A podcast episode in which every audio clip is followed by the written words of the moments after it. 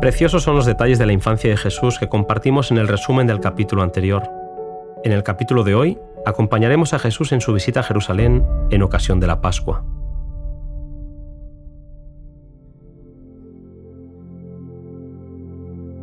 A los 12 años, los niños hebreos pasaban a ser llamados hijo de la ley e hijo de Dios.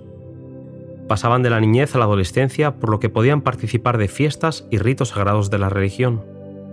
A esa edad, Jesús acompañó a sus padres cuando visitaron Jerusalén para participar de la Pascua, fiesta en la que muchedumbres se juntaban en la ciudad durante varios días inundando la ciudad amada. Para mayor protección, los viajeros se unían en grandes grupos y a lo largo del camino los padres y las madres relataban a sus hijos las maravillas que Dios había hecho en favor de su pueblo en los siglos pasados. La Pascua era la fiesta que celebraba el nacimiento de la nación hebrea. Cuando aún eran esclavos en Egipto, los israelitas se reunieron en familias en sus casas en preparación para una liberación que estaba por llegar. Habían rociado los dinteles de sus puertas con la sangre de un cordero sacrificado y habrían de comer cordero asado, pan sin levadura y hierbas amargas. No lo harían alrededor de una mesa, sino que lo harían con rapidez preparados para salir. Aquella noche los primogénitos de los egipcios murieron, pero los hijos de Israel salieron milagrosamente de Egipto. Cada año habría de celebrarse la Pascua y de generación en generación había de repetirse la historia de esa liberación maravillosa.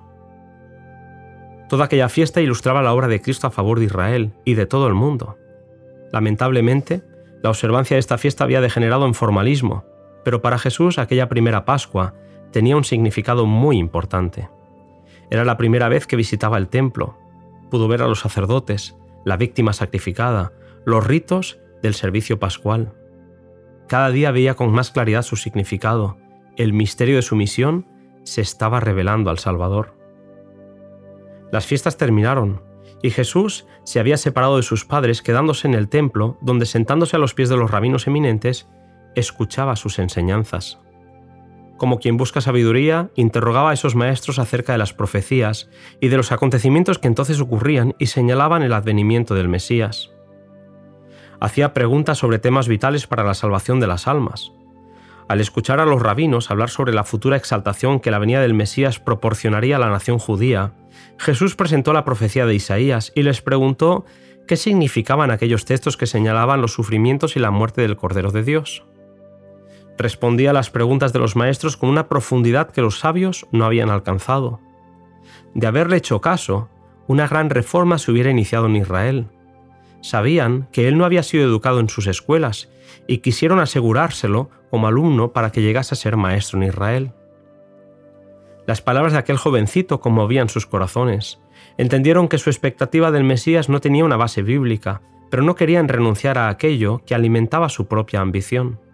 Su pregunta era, ¿cómo tiene este joven conocimiento no habiendo nunca aprendido? La luz estaba resplandeciendo en las tinieblas, pero las tinieblas no la comprendieron.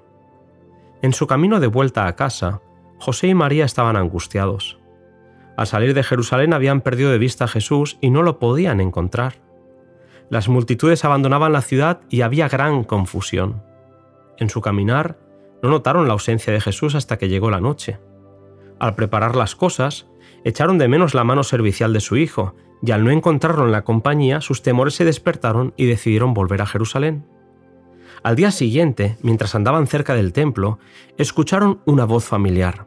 Aunque alegres por haber encontrado a su hijo, no podían olvidar su pesar y ansiedad, y con tono de reproche le preguntaron, Hijo, ¿por qué nos has hecho esto? Te estábamos buscando con angustia. La respuesta de Jesús fue clara, porque me buscabais. ¿No sabíais que en los negocios de mi Padre me conviene estar? Al saber de lo que había pasado entre los maestros de Israel y Jesús, las escenas de aquel día no habrían de borrarse nunca de las mentes de José y María. Jesús había dado inicio a la obra que había venido a hacer. Sus padres habían descuidado la suya. Habían perdido de vista a aquel que no debían haber olvidado en ningún momento. Y al quedar aliviada su ansiedad, no se habían censurado a sí mismos, sino que le habían echado la culpa a él. Al fin y al cabo, Jesús era su hijo, un niño que en muchos aspectos era igual a otros niños, era difícil comprender que era el Hijo de Dios y corrían el riesgo de no apreciar la bendición que se les concedía con la presencia del Redentor del mundo. Jesús había entendido su relación con Dios. Jesús no era hijo de José, era hijo de Dios. De vuelta a Nazaret cumpliría sus deberes de hijo, hermano, amigo y ciudadano, y durante 18 años esperaría el momento señalado en el que daría comienzo su ministerio público, lejos de su propia familia, a favor de la familia humana. Elena White comenta el cuidado que Jesús siempre estuvo solícito a mostrar por su madre. Ella escribe, Así como Jesús había estado separado de ella y ella le había buscado con pesar tres días, cuando fuese ofrecido por los pecados del mundo lo volvería a perder tres días y cuando saliese de la tumba, su pesar se volvería a tornar en gozo. Comentando la experiencia por la que pasaron José y María, Elena White escribió, Por la negligencia de un día, perdieron de vista al Salvador, pero el hallarle les costó tres días de ansiosa búsqueda.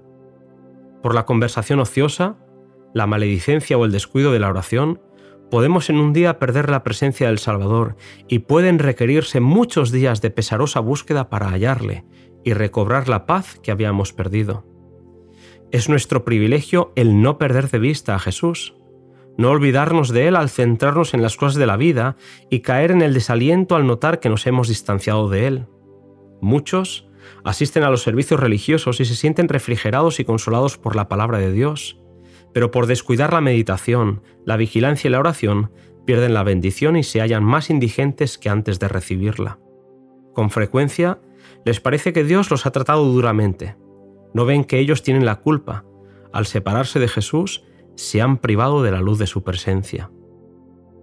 Al concluir este precioso capítulo leemos que sería bueno que cada día dedicásemos una hora de reflexión a la contemplación de la vida de Cristo. Debiéramos tomarla punto por punto y dejar que la imaginación se posesione de cada escena, especialmente de las finales. Y mientras nos espaciemos así en su gran sacrificio por nosotros, nuestra confianza en Él será más constante, se revivará nuestro amor y quedaremos más imbuidos de su espíritu. Si queremos ser salvos al fin, debemos aprender la lección de penitencia y humillación al pie de la cruz. Contemplando la belleza de su carácter, seremos transformados de gloria en gloria en la misma semejanza.